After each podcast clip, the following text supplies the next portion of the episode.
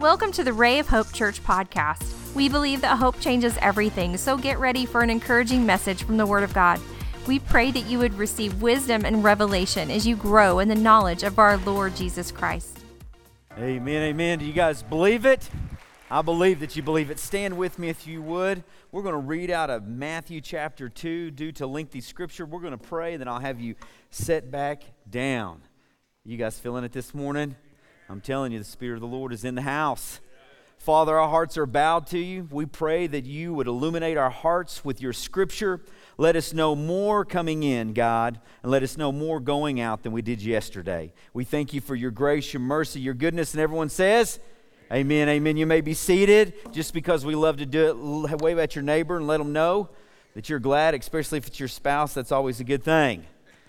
Well, welcome on this Palm Sunday as we start our new series, Victory.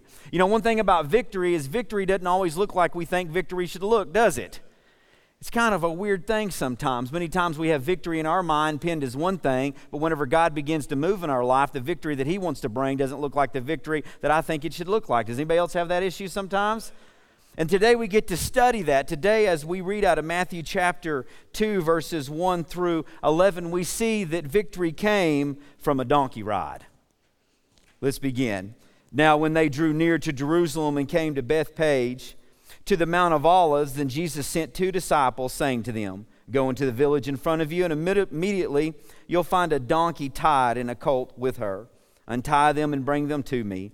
If anyone says anything to you, you shall say, The Lord needs them, and he will send them at once. This took place to fulfill what was spoken by the prophet, saying, Say to the daughter of Zion, Behold, your king is coming to you, humble and mounted on a donkey, on a colt, on the foal of, the, of a beast of burden.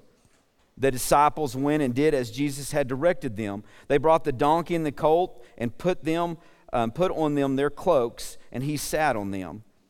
Most of the crowd spread their cloaks on the road, and others cut branches from the trees and spread them on the road.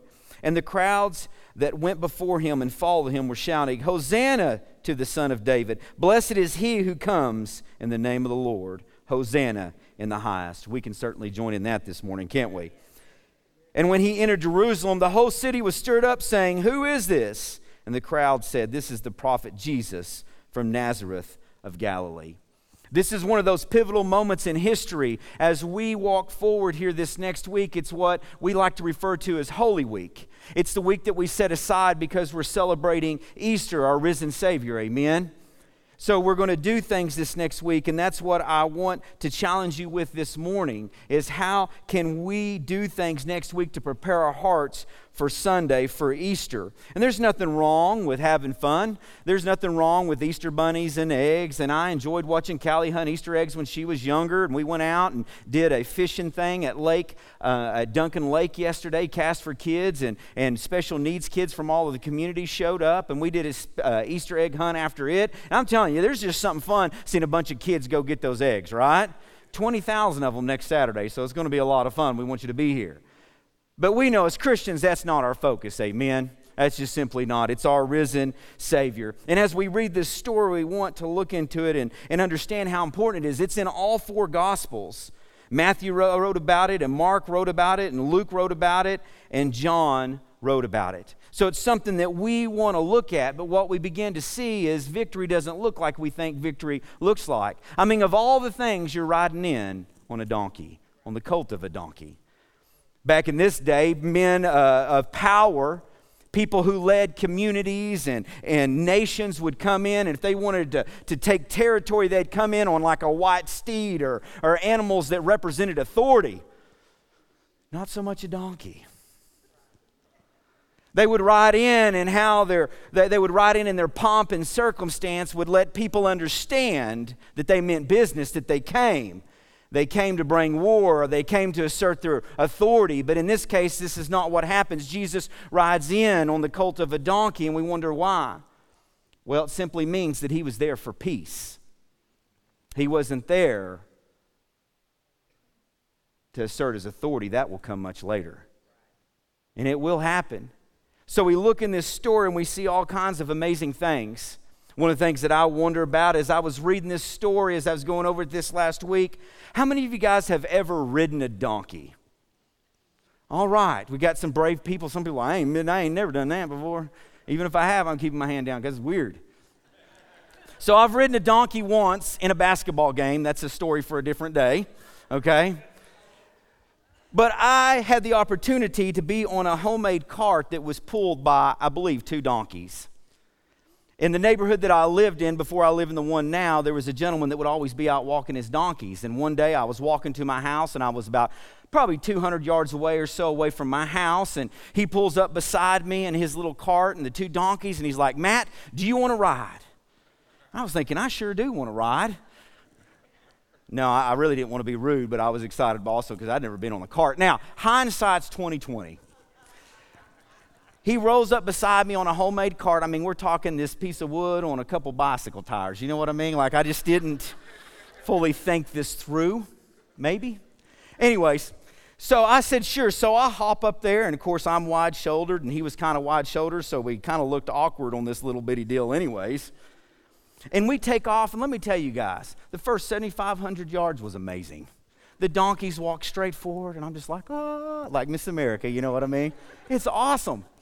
Then all of a sudden, things change. The donkeys begin to do what donkeys want to do and not what the person is telling them to do to do. And all of a sudden, we're going great. Then all of a sudden, they start veering left. And before it's all over with, we're piled up in a fence and we've ran over a stop sign. And, and he's, he's mushing them, you know, doing the thing, you know, you know, get on, saying things that I can't say, you know. And I'm on this thing thinking, I'm going to die. This is how it's going to end. A 100 yards from my house. Could you imagine that? Oh, Matt was a good man, loved Jesus, just couldn't make it through the two donkeys. Let's pray. That's really not the eulogy. You know what I mean? So we're doing this, and finally I look at him. I said, Man, I'm, I think I'm going to get off this thing and just walk the rest of the 100 yards home. He goes, Are you sure? I said, Yes, I am quite sure. I appreciate it. And then I got off and go home. But I was thinking about that scenario, and I was thinking about how crazy it was. And then Christ rides on the donkey, the colt of a donkey. And it just proves that he has power over all creation. It is submitted to him. So he rides in in peace. And as I began to look at this story, I began to pull some things out that I really think can challenge us next week, but we can also add them to our everyday lives. As we've just read this story, one of the things that pops out to me is this that Scripture always champions people's opinion.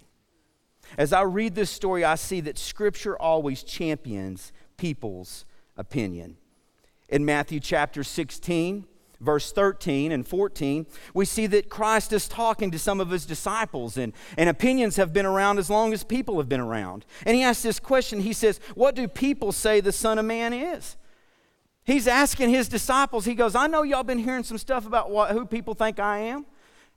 What, what, have they been saying? Now, Christ knew this, but they go on and they say, and some say that you're John the Baptist, and others say that you're Elijah, and others Jeremiah, and, and, and, or one of the prophets. And they go down this list and they tell him all the opinions of people. But how many of us know it doesn't matter about the opinions of people, it matters what Scripture says? Amen?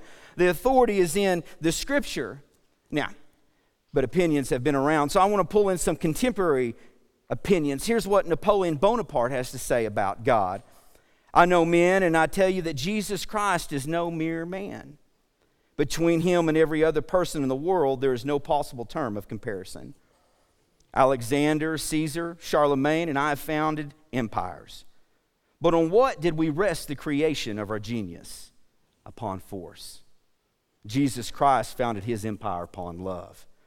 And at this hour, millions of men would die for him. Pretty interesting hearing from one of the greatest generals to ever live. John Lennon, the great musician, artist, peace activist. I believe in God, but not as one thing, not as an old man in the sky. Well, I guess we can agree upon that. I believe that what people call God is something in all of us. I believe that what Jesus and Muhammad and Buddha and all the rest said was right. It's just the translations have gone wrong. Unfortunately, I wonder how many people were inspired by that.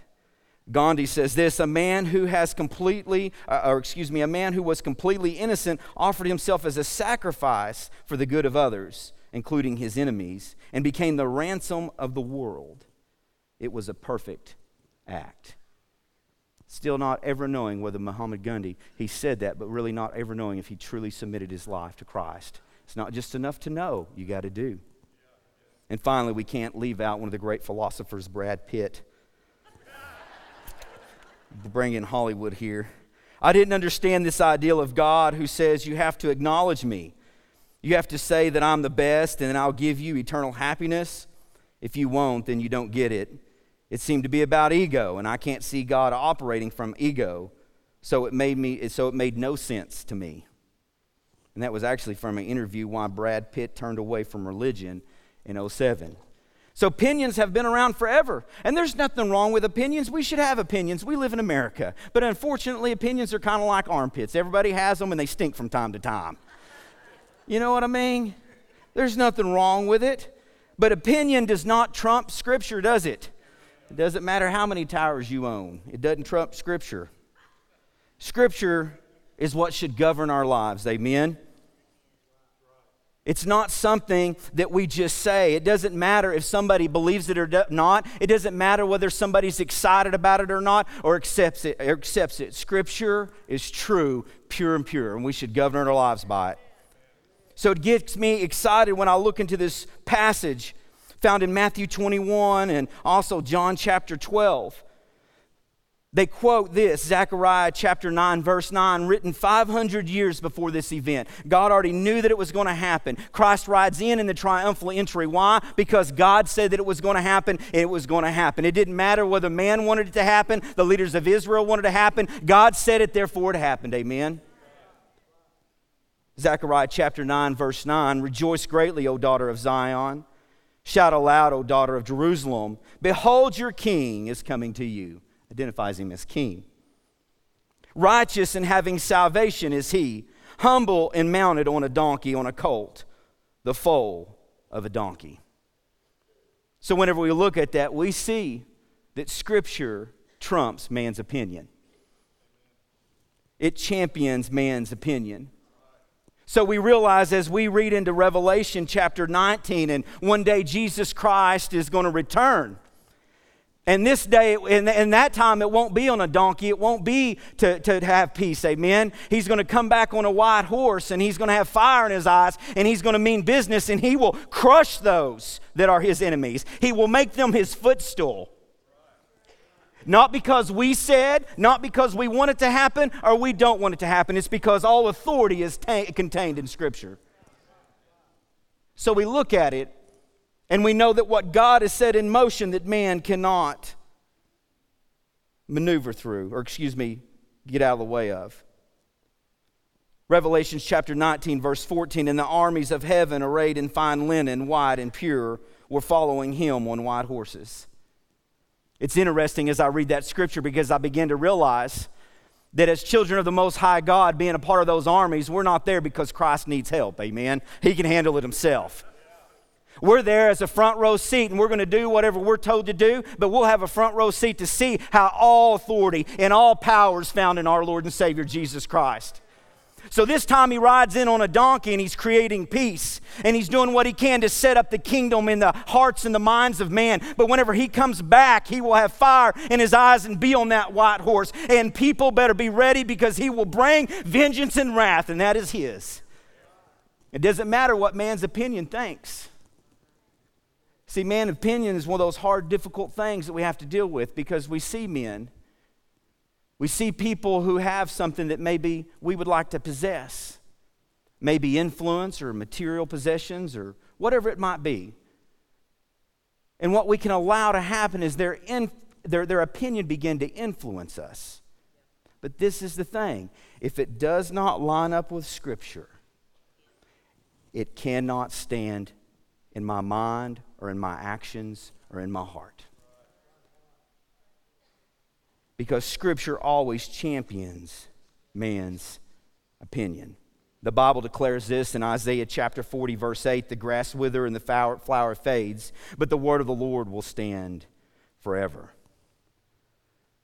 So I have to choose Scripture to govern my life, not man's opinion not the people in the crowd who were out there who didn't trust Christ, who didn't believe in Christ, who, who thought they knew another way, even though the scripture was right there in front of them. Their hearts were so hard. And how many people were influenced by their opinion, by what they thought? There's nothing wrong with people's opinion, but it doesn't govern our lives, does it? The Word of God governs our lives. As we go into Holy Week, my challenge is this Are you letting man's opinion influence you more than Scripture? My challenge is what could you do this week to ratchet up that and allowing Scripture to influence you? Is it that devotion that you need to do? You need to sit down as an entire family every night and commit yourself. We're going to read through the triumphal entry. We're going to read through the crucifixion. We're going to read through the trial. And we're going to read through our Lord and Savior rising again. Sitting down with your family and saying, How do we make sure that, tr- that Scripture rules our hearts and our minds? As we think about that, it'll help us consider what I see next. I see that not only does Scripture trump people's opinion, does it champion people's opinion, but as I look into the text, I see that participating champions spectating. See, we're called in participating in the kingdom of God. Amen.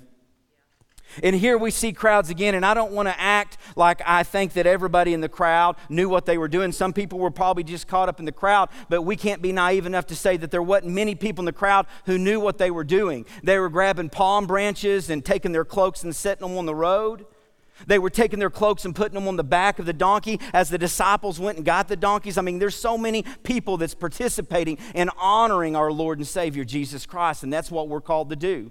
But there were some on the outline, on the, on the fringe, that would just be spectators, that would keep Christ at arm's length. Their hearts were so hardened by their religion, their hearts were so hardened by what they thought and not what Scripture said, that they could not see that the answer that they had been hunting for for hundreds and hundreds of years was right before them, doing exactly what Scripture said.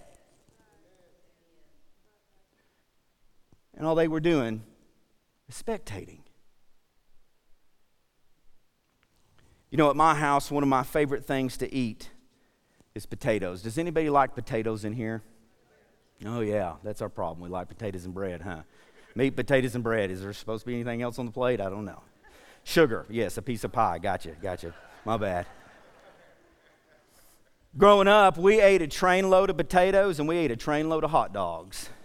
Probably because there was four kids and we could eat. But I wasn't refined as many of you guys are refined. We didn't always call them potatoes growing up. Sometimes we just called them taters. Did anybody else just call them taters? I like me some fried taters. Does anybody else? I like me a baked tater, and I really like a sweet tater. Now, not everybody likes sweet taters, but boy, I like them whenever they're mashed out, and then you put pecans over them, melt some marshmallows on them. Oh, I don't know how healthy they are, but they, oh, them taters are good, man. We just love taters taters helps us out. But you know, there are some taters in our life that we don't really need.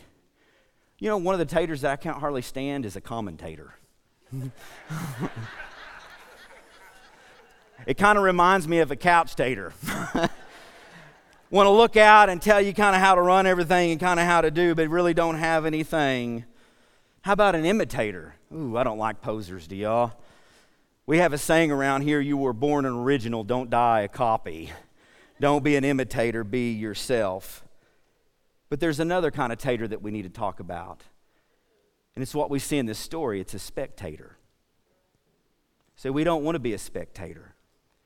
Spectating is a very dangerous thing because it makes you feel like you're a part of something that you're really not a part of if you've been spectating at a football game or a basketball game or whatever it is, and you're like, oh man, and you sweat and you yell and maybe even have some monetary investment. But the truth is, you really weren't down there on the field doing anything, you know. And this is the most difficult thing is you're going to leave that event and it's really not going to change your life one way or the other. See, being a spectator puts us in a place that kind of kind of fools us. I was reading an article, and this gentleman was talking about surviving outdoors. And he says one of the most dangerous things as you're trying to survive outdoors is crossing rivers. Because you walk up to the river, and it looks like everything's calm and everything's okay. But whenever you begin to put one foot in it and then the other foot, all of a sudden you begin to feel the current against you. But it looks okay, even makes you feel like you can get to the other side. I love to fly fish. I don't get to do it very often, but my wife and I really enjoy it. A couple years ago, we got to go to Colorado and fly fish. I had waders on that were, you know, waist high or higher, and it was the first time I'd ever been in one of those rivers.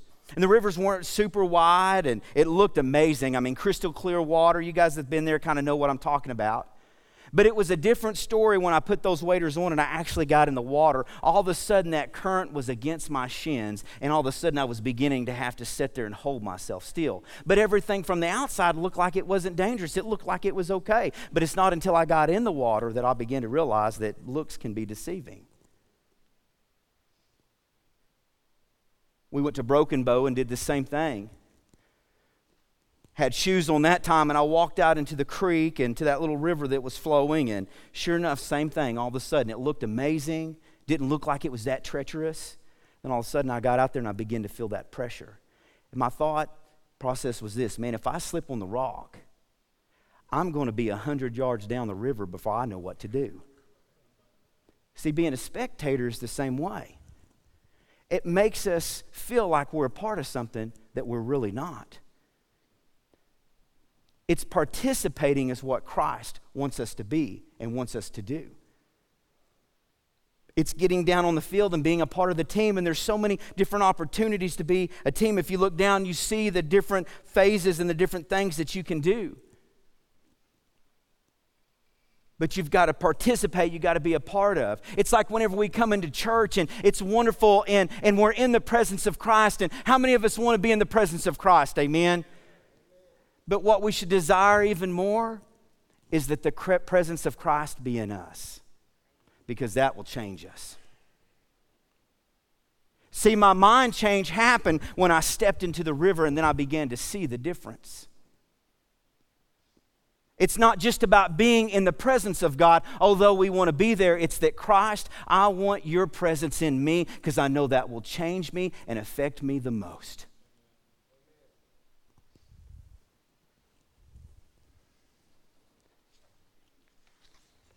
This is Paul on participating.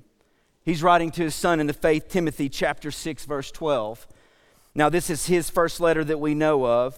But he talks to Timothy and he says, Listen, fight the good fight of faith. Take hold of eternal life. And you got to love what Paul is writing to Timothy because he's saying this. He's saying, Timothy, you are no longer a spectator. You're no longer that stands somebody that stands on the outside, but you are doing things for Christ. That means sometimes you got to get on the boxing gloves and you're stepping in the ring, you're stepping on the field, you're doing what you need to do to fight this good fight of faith. And I love what he says. And he says, Timothy, Hold on to eternity.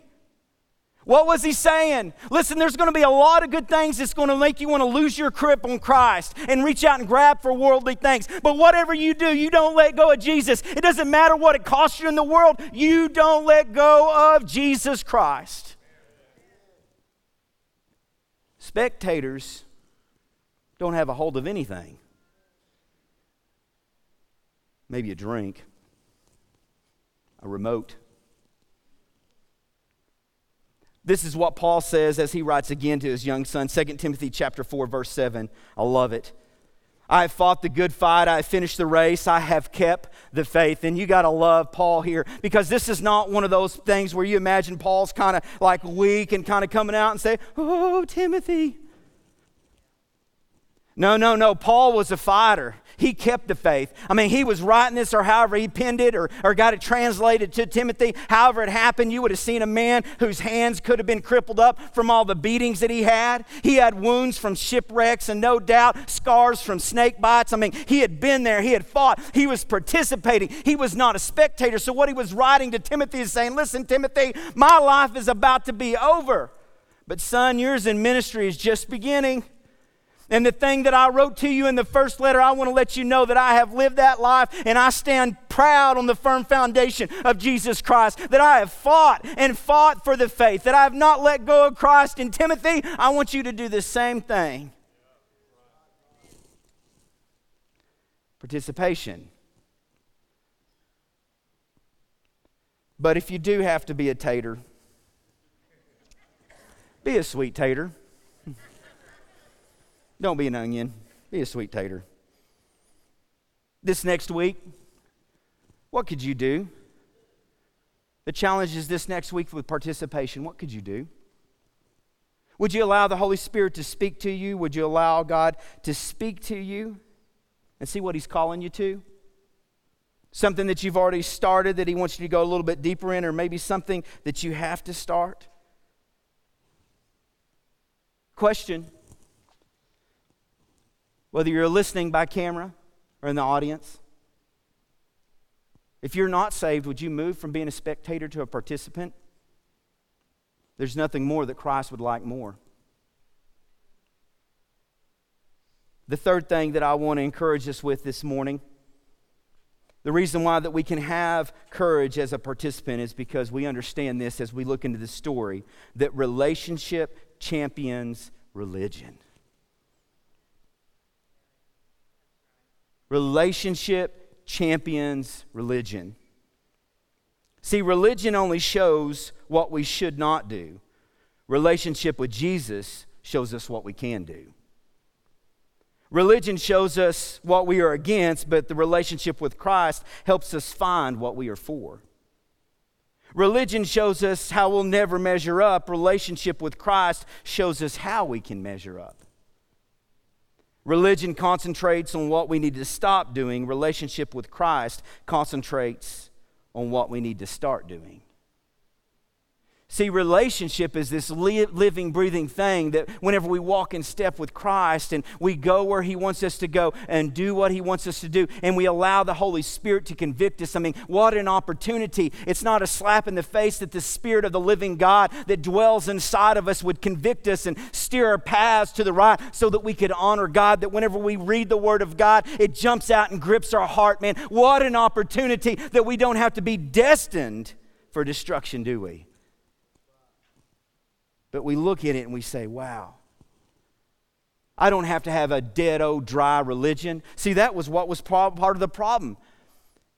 These leaders of Israel, they were, they were dead, dry religion. That's Jesus' words. He says, You guys are like dead man's bones, man. You're in the cave out there and you're dry.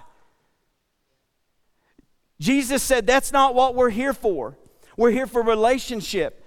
And as we look in this, we see that people were doing what they could because they were affected by Christ, because they saw him heal, they saw him touch, they saw him love. Yeah, they were pulling out palm branches and setting them on the road. They were taking their cloaks off. I mean, think about that. They were taking their cloaks off and putting them in the road. Hey, it wasn't like there's a TJ Maxx down the street.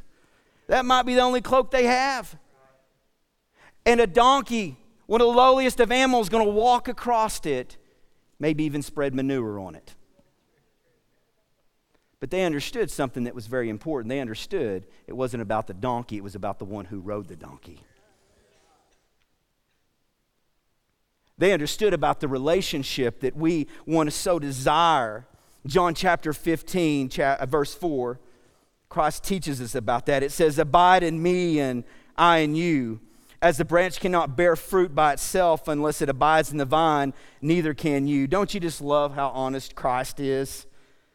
Unless you abide in me. Verse 5 I am the vine and you are the branches. I love that. He doesn't give any room for not understanding. He said, Listen, I'm the vine and you are the branches. Whoever abides in me and I am him, he bears much fruit. Pastor Mike and I talk about this all the time because our lives were meant to bear much fruit. Oh, dead, dry religion, that won't get you anywhere. But a thriving relationship with our Lord and Savior, Jesus Christ, which is what he marched into Jerusalem for, will let you bear much fruit in your life. Amen not a bunch of to do lists or things not to do or things that we should do, but a relationship with Jesus Christ that's not just stuck on numbers, that's not just stuck on woulda, shoulda, coulda, but man, we have Jesus Christ in our life in a relationship, and He reveals to me on a daily basis, speaks to my heart through a word, and you guys know what I mean. Amen. The relationship, not religion, relationship. Christopher Reeve, the original Superman. Do you guys know who I'm talking about? He broke his back in a tragic horse riding accident. Many of you guys know that. This is what he said. He says, When the unthinkable happens, the lighthouse is hope. Once we find it, we must cling to it with absolute determination. Superman found something out that even he needed a little bit of hope from time to time. The difficulty, the reality of obstacles and difficulties is they can really stretch us. They come along and we try to get over them and we try to do what we need, and man, they stretch us. But I want you to remember something it's the wind that fills the kite that stretches it that causes it to rise. Don't let the stretching that's going on in your life, the obstacles that's going on in your life, keep you. God wants you to soar higher and higher, but it does require stretching. But this is the dilemma. If you're required to face those obstacles and stretch and difficulties time and time again by yourself, it leads to trauma, it leads to hopelessness. See, that's where everybody was at in the story. That's the reason why they were saying, Hosanna, blessed be the name, or blessed be the one who comes in the name of the Lord. Because they found hope for the first time in a long time. Something they couldn't find in dead, dry religion. Oh, but they found it in the relationship that they had with Jesus Christ. And it took some stretching. See, this is a story in a lot of ways for the common man. People who read Scripture and say, if God said it, I'm going to do it, and I believe it.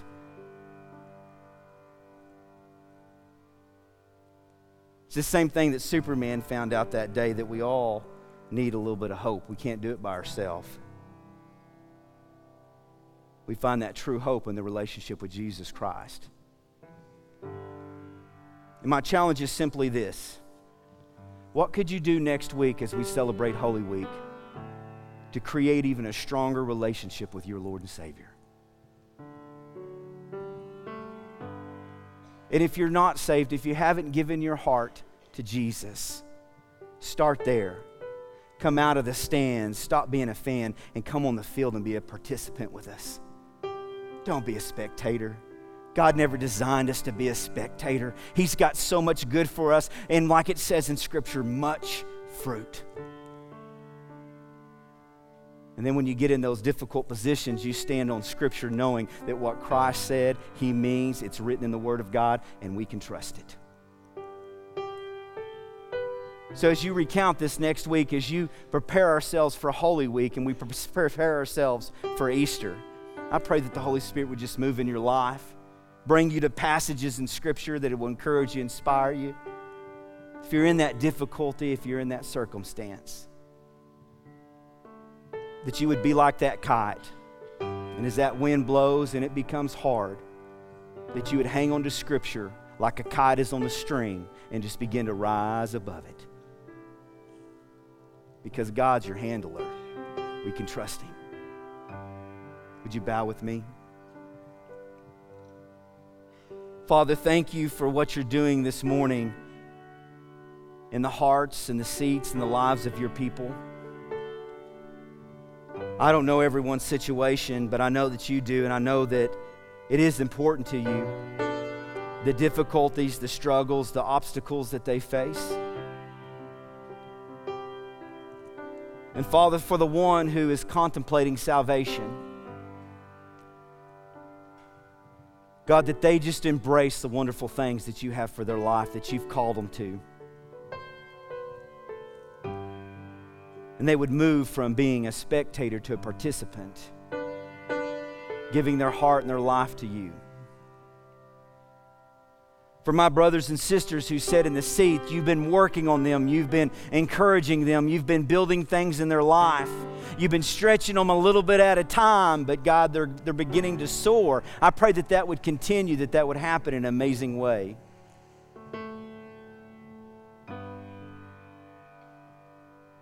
Father, for somebody you've called to do something and they know that it's time to get out of the seat and get involved. Let them have the courage to do that. You're waiting on them. Would you stand up with me all across the auditorium? You've had time to think in your seats, and I know that God does a lot of amazing things in seats. But I'm going to ask you to be brave. Here in a second, we're going to have our altar team come down front, and they're going to want to pray with you. Maybe God is calling you to that place. Maybe you want to give your heart and your life to Jesus Christ, move from being a spectator to a participant. We want to welcome that here at Ray of Hope. But only you can make that move. I'm going to ask my altar team to come down if you guys would. And as they move from their seats, I want to go ahead and release you. I know that it's difficult and at times it's hard because people are looking, but trust me, they, ha- they want great things for you. We want to give you time, we want to give you opportunity. What has Christ been speaking to you about? Would you bow with me as more feel free to move from their seats? Father, thank you for what you're doing in the seats and the people that are there, God, in the hearts and the lives. Thank you for what you're doing at the altar.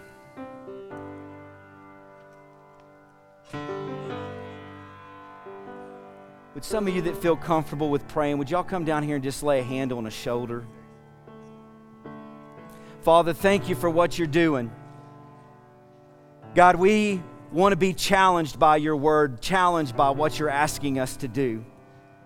So our hearts are bowed. Let our spirits only be open to what you want to say to us, God. Thank you for the wonderful people that are praying together and what you're establishing in their lives and what you're doing, God. Father, for your saints in the room, let us be able to go into next week God, with excitement and elation in our heart, knowing what you're done for us. Let us be challenged by Scripture. Let us be encouraged by your Spirit. Father, thank you for what you're accomplishing. God, we just pray that you have your way in this place.